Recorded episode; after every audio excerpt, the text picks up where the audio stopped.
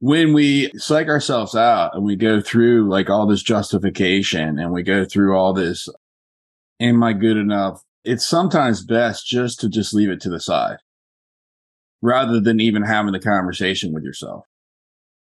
When you can train yourself to just leave that to the side and not have the conversation and then just have a conversation about facts Welcome to the No Broke Months for Real Estate Agents podcast. Working as a real estate agent can be incredibly rewarding and fulfilling, but it can also be frustrating if you aren't making the money you deserve. So if you're ready to end the stressful cycle of working hard for no results, then get started with a proven step by step system so that every month is no broke months.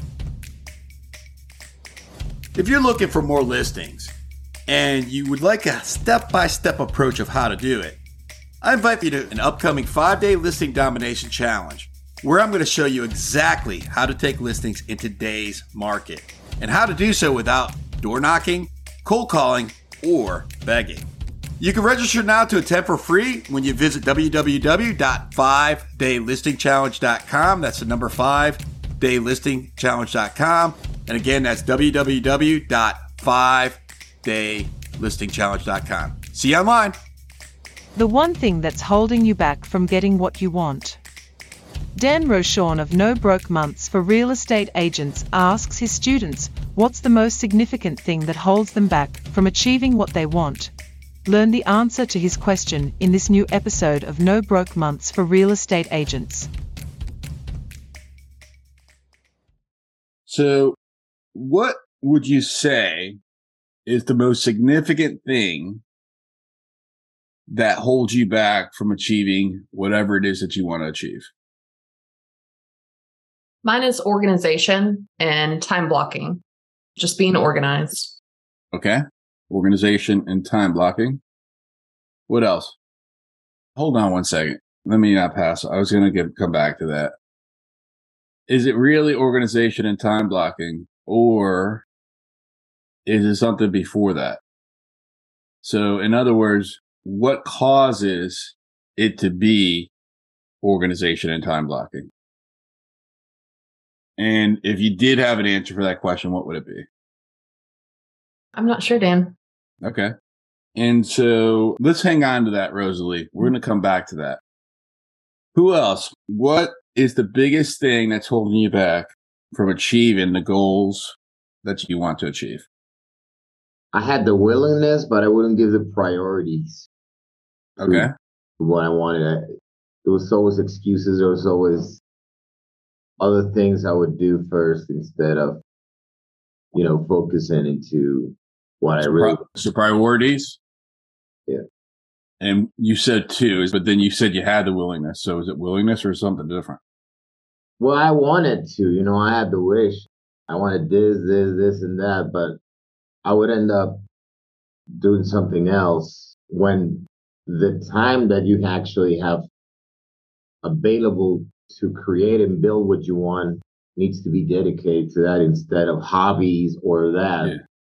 So- what do you think caused you to listen to music instead of doing whatever it is that you? It's procrastination, but I don't really know what caused it. I think it was the lack of focus and, and to really achieve something and more likely satisfy myself with other things.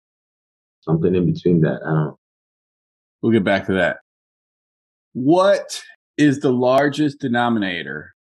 What is the largest thing that causes you to not achieve the goals that you want to achieve? What gets in your way? I think it's my own belief in myself. Stop. George, Rosalie. I'll come back to you, Cindy. I wrote down the largest denominator that's holding me back is me. Oh yeah. So the answers that you guys uh, gave were symptoms. They weren't the disease. Okay. Rosalie, what do you think about that? I'd say that's true. Okay. So can you see how those are symptoms? They're not the disease. hmm Cindy, share with us more about what you shared, if you could, please. I think in a lot of cases, I know I can do it. I'm almost afraid to do it. As far as I want to be successful, I think I can be successful, but then I don't believe in myself that I can be. So that Mhm. pulls me back. It's like I'm almost afraid to be successful. All right. Hang tight, Cindy.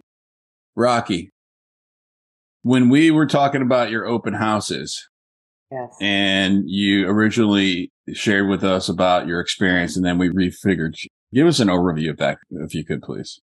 From the original, Yeah. From what was the original and then what do we revise it to?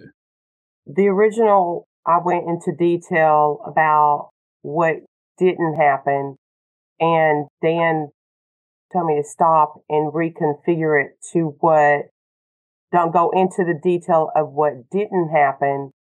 Just be blunt about what, okay, this is what happened. I had an open house and I had two come through instead of giving the detail of what happened with those two that came through.